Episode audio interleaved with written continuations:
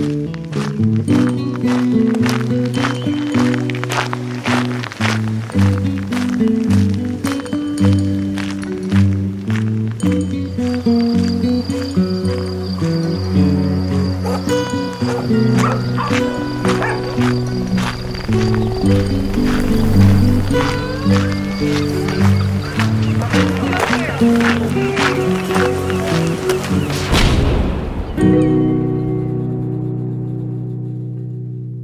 Bonjour.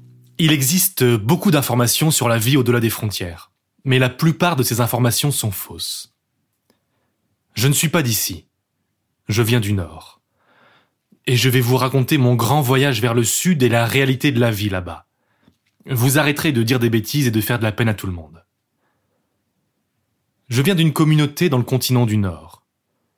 Vous l'appelez Europe, mais là-bas on n'a pas de nom pour les pays et les villes. On distingue des communautés, et en général on n'en sort jamais de toute sa vie. On fait très attention au centre urbain, car la vie est dangereuse là-bas. On aura l'occasion d'en reparler. Ma communauté vit près d'une rivière qu'on appelle la Scarpe. Je ne suis pas né là-bas. Ah, il faut que je vous parle de la brûlure. Dans le continent du Nord, il y a une maladie qu'on appelle la brûlure. C'est une maladie qui s'attaque d'abord aux objets. Un jour, vous creusez au mauvais endroit et votre pelle attrape la brûlure. Elle devient très chaude, mais ne produit pas de flamme. Et vous êtes brûlé aussi. La peau, et puis à l'intérieur du corps. Et vous mourrez. Et si vous mettez votre pelle contaminée avec un autre outil, il va aussi avoir la brûlure. Mais certaines personnes sont résistantes à la brûlure.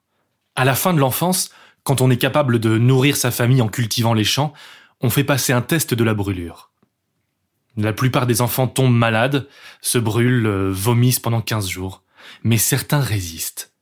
Ils se brûlent, mais c'est tout. Ils tiennent bon.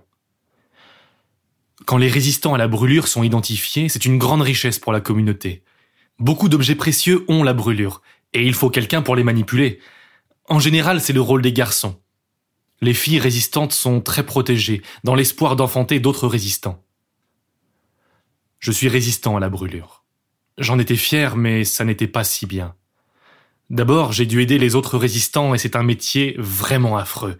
Vous passez la journée à manipuler des objets qui vous brûlent les mains, et quelle que soit la protection. Ensuite, on avait déjà deux résistants garçons, assez jeunes dans la communauté. Alors mes parents m'ont proposé de me donner à la communauté voisine. Les communautés ne se parlent que très peu. Même si papa m'a dit qu'on se reverrait parfois, je savais que je ne le reverrais plus. La communauté à l'ouest, qui longeait la Scarpe, était petite, elle survivait à peine. Son dernier résistant à la brûlure était mort il y a peu, et ils avaient besoin désespérément d'un remplaçant. J'avais été échangé contre rien du tout. Simplement la promesse que si les choses s'inversaient, si jamais ma communauté natale avait besoin de femmes fertiles, d'aides de toutes sortes, eh bien, ils feraient appel à ceux de la Scarpe qui devraient les aider en retour. Voilà la vie dans le Nord. Tout était précieux et la vie était dure. Mais si on pouvait aider, on aidait. Tout le monde n'était pas aussi généreux, mais quand on pouvait manger à sa faim, on donnait ce qu'on avait en trop. C'est normal, non? J'ai marché avec la nouvelle communauté jusqu'à leur lieu de vie, un endroit caché dans la forêt, le long d'une rivière appelée la Scarpe. La Scarpe, c'était une trentaine de personnes. La moitié chassait toute la journée ou ramenait des plantes comestibles. Une fraction travaillait une terre rocheuse et ingrate qui donnait quelques boisseaux de blé. Quelques-uns coupaient la forêt vivace qui recouvre toute l'Europe pour construire outils et cabanes. Ils parlaient pas trop. Ils se tuaient au travail pour tenter de survivre, et la malnutrition et la peur de la faim les rendaient un peu abrutis. On m'a montré où je travaillerais. En amont de la Scarpe, les gens tiraient l'eau potable. Un peu plus en aval, les gens se lavaient. Un peu plus bas, ils faisaient leurs besoins. Et encore plus en aval, il y avait une maison de pierre grise et lisse des anciens temps, à un étage, à moitié dans l'eau, qui serait là où je vivrais et je travaillerais. Là étaient stockés les outils précieux atteints de la brûlure de la communauté. Il existe deux moyens de soigner la brûlure. Les laisser tremper dans l'eau vive ou attendre. Le premier moyen fonctionne. Tous les jours, dans ma communauté, les résistants nous redonnaient une pioche ou une lanterne, lavée en continu depuis 10 ou 20 ans, qui n'avait presque plus de brûlure. On peut aussi attendre, mais je crois que c'est une légende. Je n'ai jamais vu un objet se guérir tout seul. La rivière passait donc dans une partie de ma maison, et dans des cages de fer trempaient dans le courant des objets atteints de la brûlure.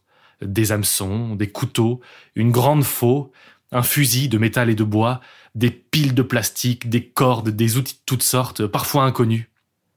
Je les ai vérifiés, ils avaient encore la brûlure. Il y avait une échelle qui menait à une trappe au premier étage, mais la trappe était verrouillée.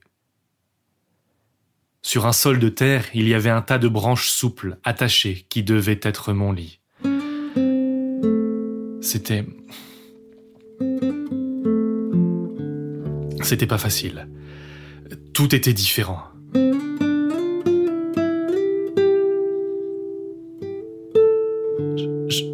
J'ai pas pleuré, mais j'avais le cœur gros.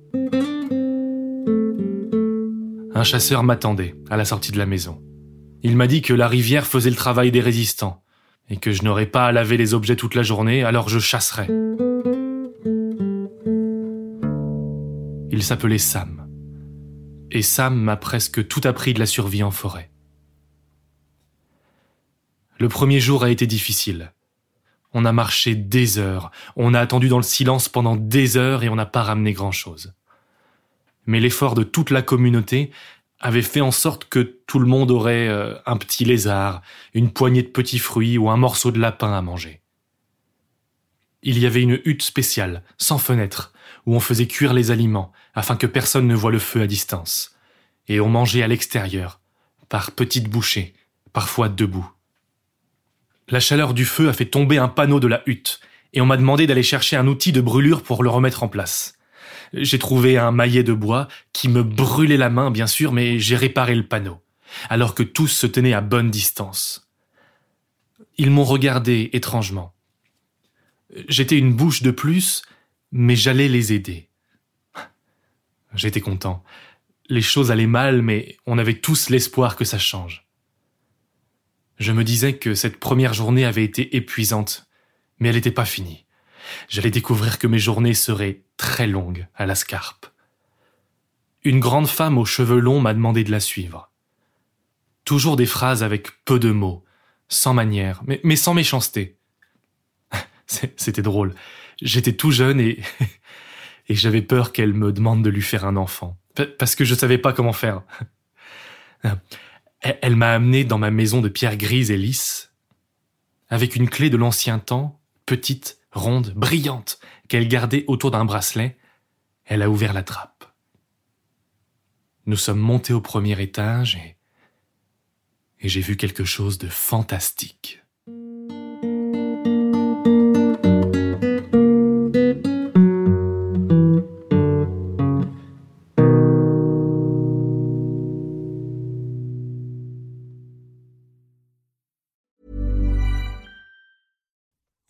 Make decisions for your company, you look for the no-brainers. And if you have a lot of mailing to do, stamps.com is the ultimate no-brainer. It streamlines your processes to make your business more efficient, which makes you less busy.